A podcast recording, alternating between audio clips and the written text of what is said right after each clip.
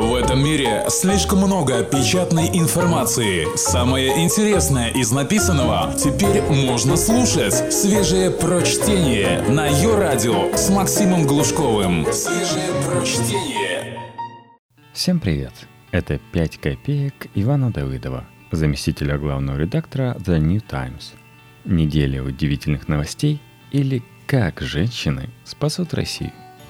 Поймал себя на мысли – Концентрат абсурда, в который постепенно превращается жизнь вокруг, слишком что ли густ, и поэтому у нас не остается пространства, чтобы успеть оглянуться и удивиться. А ведь происходящее на самом деле удивительно. Ну, вы задумайтесь. Живые, даже знакомые люди подрываются вдруг и едут в соседнюю страну воевать с химерами. С химерами, но на настоящую войну – возвращаются безумцами или калеками, или не возвращаются. И это кажется делом совершенно обыденным. Но ведь это удивительно и даже невозможно. В стране запрещают слова, чтобы победить беды. Не шучу, об этом еще поговорим. Обсуждают перспективы системного преподавания мракобесия в школах, разоблачают фашистские заговоры. Это все тоже не шутки. Давайте, может быть, сделаем над собой усилие – и удивился тому, что удивительно. Копейка первая – полушарие свободы. Группа дев исполнила тверк. Это стало доброй традицией. На этот раз во Владивостоке. И это становится традицией недоброй. В кадр, а девы, разумеется, записали ролик. Желающие могут отыскать и посмотреть. Зрелище более чем достойное. Попала местная достопримечательность – на счастье дев не памятник героям, а всего лишь мост через бухту Золотой Рог, построенный к саммиту АТЭС. И это уже становится традицией страшной. Разумеется, немедленно нашлись люди, которые посчитали и заявили, что развратные движения на фоне символа саммита символ саммита оскорбляют. Это не удивительно, разве? Саммит, который не вспомнить, когда и состоялся. Я, впрочем, помню – что в 2012, но зачем помню, сам не знаю. И вот у этого самого саммита есть, оказывается, символ. И его можно оскорбить не без блеска исполненная пляска. Девам, правда, пока везет. Прокуратура интереса к их преступлению не проявила. Куда меньше повезло обладательнице титула «Мисс России 2015» Софии Никичук, проживающей в городе Екатеринбурге. София снялась для обложки одного из местных журналов. Вполне, кстати, в патриотическом духе, в номере к Дню Победы, завернувшись в триколор. И, конечно же, нашелся, ну да, ну ведь разучились удивляться, этому тоже не удивляемся. Ущербный гражданин, пожелавший остаться неизвестным, но не пожелавший оставить при себе свои обиды. Оскорбился за национальный флаг, который красавица телом своим осквернила – скобка открывается, 27 восклицательных знаков, скобка закрывается. И написал прокуратуру донос. Прокуратура ведет проверку. Кстати, хотелось бы порассуждать о методах, при помощи которых правоохранители выясняют, оскорбляет прикосновение, допустим, ягодиц королевы красоты национальный флаг или все-таки нет. Хотелось бы, но воздержусь из скромности. Скажу неожиданное – мне эти новости, две в бесконечном ряду, много ведь в стране обиженных, даже нравятся. Вот почему. Я не верю мужчин. Я мужчин знаю. По себе сужу. Тоже ведь мужчина. И к печали страны еще и не самых худших. Мужчины, которым, несмотря на декларируемое пока еще равенство полов, страна по факту принадлежала и принадлежит, собственно, и допустили сползание страны в серый морок – Многие даже способствовали. И нет у меня надежды, что мужчины положение исправят. А вот женщины, которых уже в школе учить собираются, что они не вполне люди и мужчинам должны подчиняться, которых лишают прав даже на собственное тело, разве не про это мизулинские антиабортные начинания? Верю, не буду долго это все терпеть и смахнут устав одуревших мракобесов с насиженных кресел – как пыль со стола влажной тряпкой. Так, между делом, не выстраивая коалиции и не произнося возвышенных речей. А потом исполнит главный танец русской свободы – тверк. Потому что это как минимум красиво, если умеючи. Только свежее прочтение на Йо-Радио. Копейка вторая – обыкновенный магизм. Но это потом. А пока о русской несвободе. Кстати, здесь на сцену, по счастью, не для исполнения тверка, выходит тоже женщина, причем прославленная, депутат и единорос Ирина Яровая. Увы, есть женщины в русских селениях, разные есть, и такие тоже. Ирина Яровая собирается ужесточить ответственность граждан за пропаганду наркотиков. Сейчас за пропаганду штрафуют. Если примут законопроект Яровой, будут сажать. Первое чтение проект уже прошел. Грядет второе. По мысли Яровой, пропагандой наркотиков является любой публичный разговор о наркотиках, упоминание их названий, публикация их изображений. Выложил, скажем аккуратно, потому что законы РФ сегодня обратной силы не имеют, а завтра могут заиметь, и я не удивлюсь, атрофировалась привычка удивляться, картинку с листиком понятного растения в блок. Посиди два года в тюрьме – Подумай о том, стоило ли. Все рациональные аргументы против этого дичайшего начинания уже перечислены еще до первого чтения. Вы понимаете, скоро, например, медицинская статья об обезболивании станет делом уголовно наказуемым. И, возможно, беседа врача с больным тоже. Но тут интерес как раз момент властного.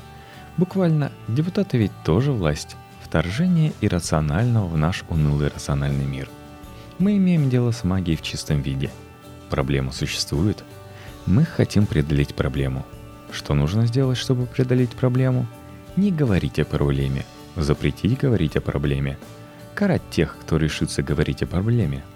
Это способ взаимоотношений с мирозданием, свойственный первобытным обществам. И вот сегодня, в году от Рождества Христова в 2015 российское государство снова берет его на вооружение – если вы думаете, что под одной яровой, пусть даже выдающейся, о государстве и его методах выстраивания контакта с реальностью судить нельзя, то вот вам, пожалуйста, свежайший пример.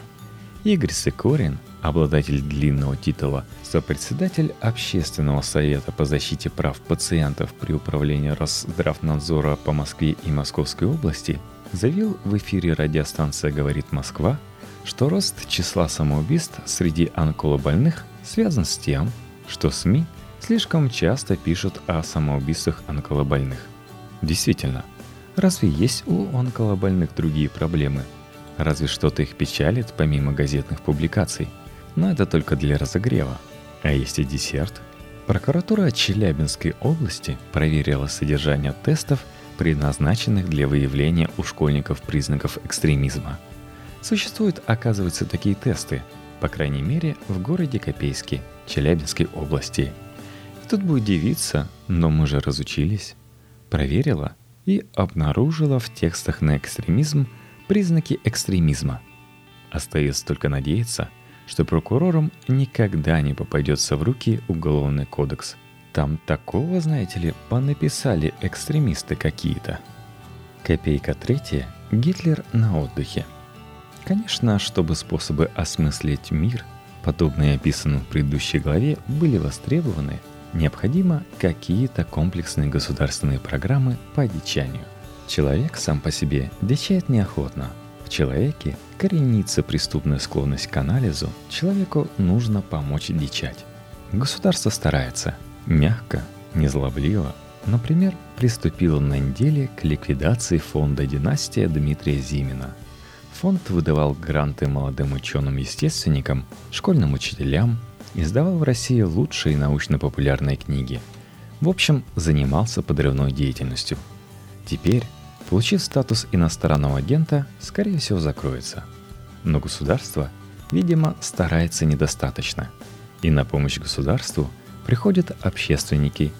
А мы, благодаря тому, что журналист издания «Коммерсант» Александр Черных – Человек по-настоящему отчаянный и способен не просто вытерпеть заседание комиссии по развитию науки и образования общественной палаты, но и рассказать потом об увиденном, знаем, чего от общественников ждать. Тут, конечно, тяжело удержаться от обильного цитирования мудрых общественников, озабоченных развитием как науки, так, заметим, и образования. Вот, например, митрополит Игнатий, член означенной комиссии. Воспитание должно основываться прежде всего на традиционных ценностях, которые формировались столетиями и доказывали свою эффективность. По нашим временам – банальность, но для зачина сойдет – а вот знаменитой резвостью мыслей претерий Дмитрий Смирнов.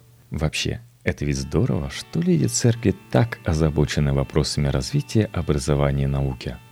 Школа отказалась от воспитания детей и ограничилась вложением в их головы знаний и псевдознаний. Гитлер отдыхает, он в два раза уничтожил меньше русских людей, чем советская власть с абортами. Дальше руководитель интеллектуального центра «Мысли Лаб» Евгений Иванов. Основная роль молодежи – обеспечить воспроизведение общества. Другой мысли Лабала Максим Злобин. Задачей системы образования должно быть сохранение целомудрия физического и духовного. И дальше без наценных идей. Проверять нравственность учителей на полиграфе, выбирать директоров не за профессионализм, а за моральные качества. И так далее, и так далее, и так далее. Напомню, это все называется комиссией по развитию науки и образования, что не удивляет. Меня другое удивляет. Вот совсем еще недавно разные люди рассуждали в телевизоре и в газетах, что русский язык в одном соседнем государстве под угрозой и нуждается в защите. Некоторые даже с автомата хватались ради защиты русского языка. Не все в процессе защиты выжили. Но зачем было куда-то ехать, если прямо под боком имеются люди, русский язык ненавидящие настолько, что от ненависти ослепнув, умудрились изобрести слово «мыслелап». Нет, серьезно, что кроме ненависти к русскому языку может породить такого мутанта? Свежие прочтение. Максим Глушков. Ее радио. Копейка четвертая. Фашизм не пройдет – кстати, есть у меня в запасе прекрасная история о русском языке и ненависти. Ее рассказал куратор проекта «Тотальный диктант» из Ростова-на-Дону Алексей Павловский. Павловского на днях вызывали в прокуратуру и расспросили о связях с экстремистскими движениями «Граммар нации». Эти страшные заговорщики, оказывается, размещают в сети картинки, на которых можно при желании разглядеть стилизованную фашистскую символику – а потом поинтересовались, не возникает ли у куратора желание уничтожить всех, кто пишет неграмотно. Ну, может, хоть изредка. Может, не всех сразу. И это не только невероятно смешно. Это вот уже по-настоящему удивительно. Удивительно, какую богатую идею нащупали провинциальные прокуроры. И главное, идея отлично ложится в тренд как государственных, так и общественных усилий по обеспечению скорейшего одичания граждан Российской Федерации. Теперь ведь можно, если только идею довести до абсурда, благо время такое, что абсурд в цене, хватать и волочь в участок любого грамотного, как потенциального разжигателя ненависти и вражды по отношению к людям более успешным, сумевшим на неве дичаяния кое-чего достичь. И народ, главное, ценит. Не зря ведь мудрый наш народ про людей взорвавшихся говорит «Эвано, шибко грамотный выискался». Депутат Яровая, сообразив, что к чему, сочинит закон о пропаганде грамотности. Жиши написал с буквы «И» двушечку. А претерий Смирнов полезное начинание поддержит. Преподавание неграмотности в школах позволит сохранить физическое и духовное силомудрие детей и обеспечит нравственность учителей, кстати – Разврат весь, он от лишних знаний. Это вам любой член комиссии по развитию науки подтвердит. И что удобно, грамотных этих можно скопом ментить. В книжных магазинах, например. Или на форумах на живца ловить, как педофилов. А ведь если скопом, то и срок больше. Придавался правописанию в составе организованной преступной группы. Куратора Павловского, правда, пока отпустили – Копейка пятая. Амнистия. В городе Колпашево Томской области объявился преступный конь. Нет, не болельщик Центрального спортивного клуба армии. Про этих что и говорить. Настоящий конь. Животное. Конь ходил по городу и бил окна. Витрины тоже бил. Копытами. Разгромил в частности шашлычную. Позже выяснилось, что у коня психологическая травма. Он ухаживал за кобылой, но безуспешно. Обошел коня более удачливый соперник. Вот и снимал конь стресс, сокрушая витрины. Кстати, многие люди в аналогичной ситуации ведут себя точно так же, да еще и напиваются при этом.